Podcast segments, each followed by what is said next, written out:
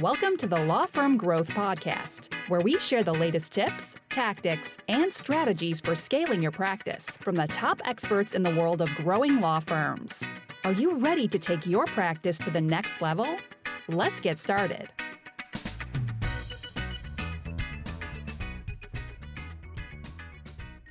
Hello, everybody, and welcome back to the Law Firm Growth Podcast. I'm your host, as always, Jan Roos, and I am here with a quick solo pod about something that came up at a coaching call that we had in our private client program. But I think it's something that's very important to consider. So, the title of this podcast is You're Competing Against No Decision. And what I mean by that is when we are thinking about what is going through our mind and what our responsibilities are as a leader in a sales conversation, we have to consider what the alternatives that a client has. So the kind of thing that inspired this was, you know, talking with the situation where people were dealing with follow up and a very interesting phenomenon that you'll see, and especially in estate planning, but this is true of basically any practice area, um, even personal injury, believe it or not, problems that people seemingly will have a very hard time literally walking away from. Oftentimes, when you do the follow up with people that were, and if you happen to get a hold of them, you'll be really surprised to find out what happened. So one of the things that we ended up doing, and this was at Fuel, but we have had clients that are doing this. Periodically, we do things called a database reactivation. Now, there's things that we can do that are very manual that we can do with this. We can do this over email or for voicemail drops or for SMS. But if you have a small enough, high enough quality list, um, it can be very much worth it. And again, this is a tip in and of itself for anyone who wants a little nugget to take from this podcast. Uh, if you have a small enough list, and I would categorize that as for us, we ended up following up with people that had held a consultation, had every intention of moving forward, air quotes, and then didn't show up on a follow up or had a consultation and, hey, let me think about it, that kind of a situation. So when we follow up with those people, the first question that we always ask is, hey, Hope you've been good. How's your situation going with the original problem you came to us with? You know, for us, mostly it's going to be getting more business, growing your estate planning practice, growing your law firm, that kind of stuff. And for 80% plus of the people that we ask that question we get them on the line, the answer is that they haven't done anything. Now, this is a situation that exists for like an optional service. I think this is immediately portable to stuff like estate planning, but you can generalize this to other practices. Like I said, people even find a way to not get these things done in personal injury, but somebody who's considering being proactive in initiating a divorce, someone who's considering uh, filing for bankruptcy, taking care of an immigration matter, starting a business. There's all kinds of things. And, and especially when you're opening your marketing up outside of those traditional channels of that last mile demand generation traffic, i.e., referrals, inbound calls, that kind of stuff. When we are creating a desire, we're in a position to capitalize on that. And we really do have an, a real opportunity of being the person to bring that desire to somebody's forefront. But we have this responsibility to close them in that moment.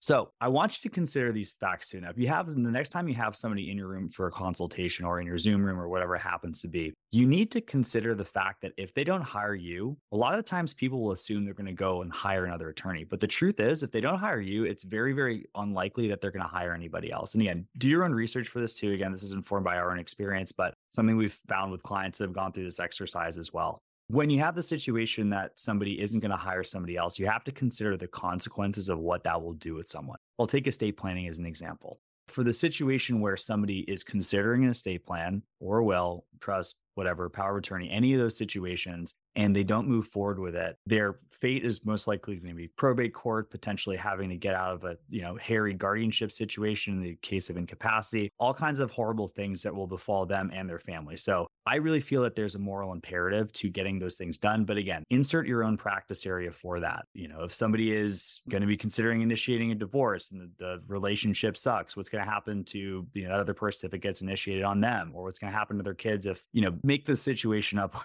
justify it for whatever you do. Obviously, it's your practice area, right? But yeah, it's like we have to realize in that moment, a lot of times people will represent that they want to think about it, but we really can't let them. And at the end of the day, uh, we're doing somebody a disservice if we've have the ability to help them and we end up not doing it. Where this ultimately comes down to is how we're closing these consultations. So, you know, I've talked about this on other podcasts. Uh, we absolutely have to go to the place where we're doing a really deep dive on people's issues. Um, we're making sure that we're in control of the conversation. We're asking the questions. We're not being a you know legal hotline. But by the time we get to the end of the consultation, we got to ask for the business. Most importantly, we have to ask for the business business and we have to make sure that we're not taking later for an answer. The way that I recommend doing this for everyone is basically when it comes to the time when we're getting somebody to agree on a solution, then we get them to agree on the price. And then we got to set up everything that we need right then and there. So, free tip for anyone out there, right? Typically, for any practice area, what we need to do is we need to set up some next meeting. This could be an intake, this could be, you know, data gathering, whatever you want to do. So, get that on the calendar locked down. We have to take care of some sort of a retainer agreement or a contract, and we have to get payment as well. When we end up having the situation where somebody agrees on the price, I recommend telling them that straight up. All right, cool. So, here's what's next. We're going to set up your next appointment. We're going to go over the contract briefly, and then we're going to take care of payment. Does that sound good? If they say yes to that, then they shouldn't say no to any questions that follow, right? People either don't ask that or they ask that and don't follow up on the key stuff like asking for the money. And there's a really, really bad situation that can happen. And of those three things, if you're able to get money from somebody, the other two things will come. And again, if you're super conservative, make sure to check this with your bar. But you know, we absolutely classic situation that people will have is, hey, you know, send me the contract, I'll look at it and get back to you. Again, people say they want this, but at the situation where they're not going to find out, they're not going to get back to you, or that's another impediment, they're not going to get the service that they told you that they want. And you know, shame on you if you can't get somebody to do that at the end of the day.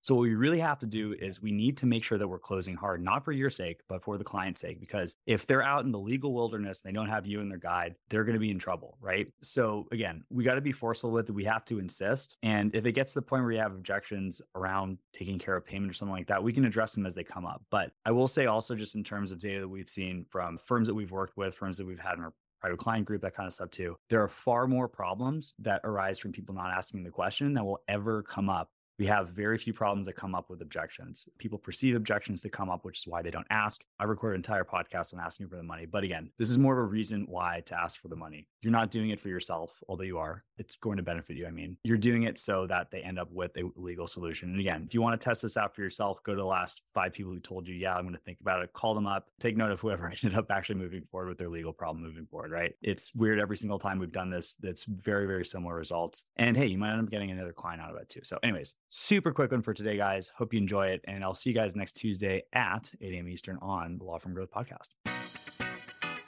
Thank you for listening to the Law Firm Growth Podcast. For show notes, free resources, and more, head on over to casefuel.com slash podcast. Looking forward to catching up on the next episode.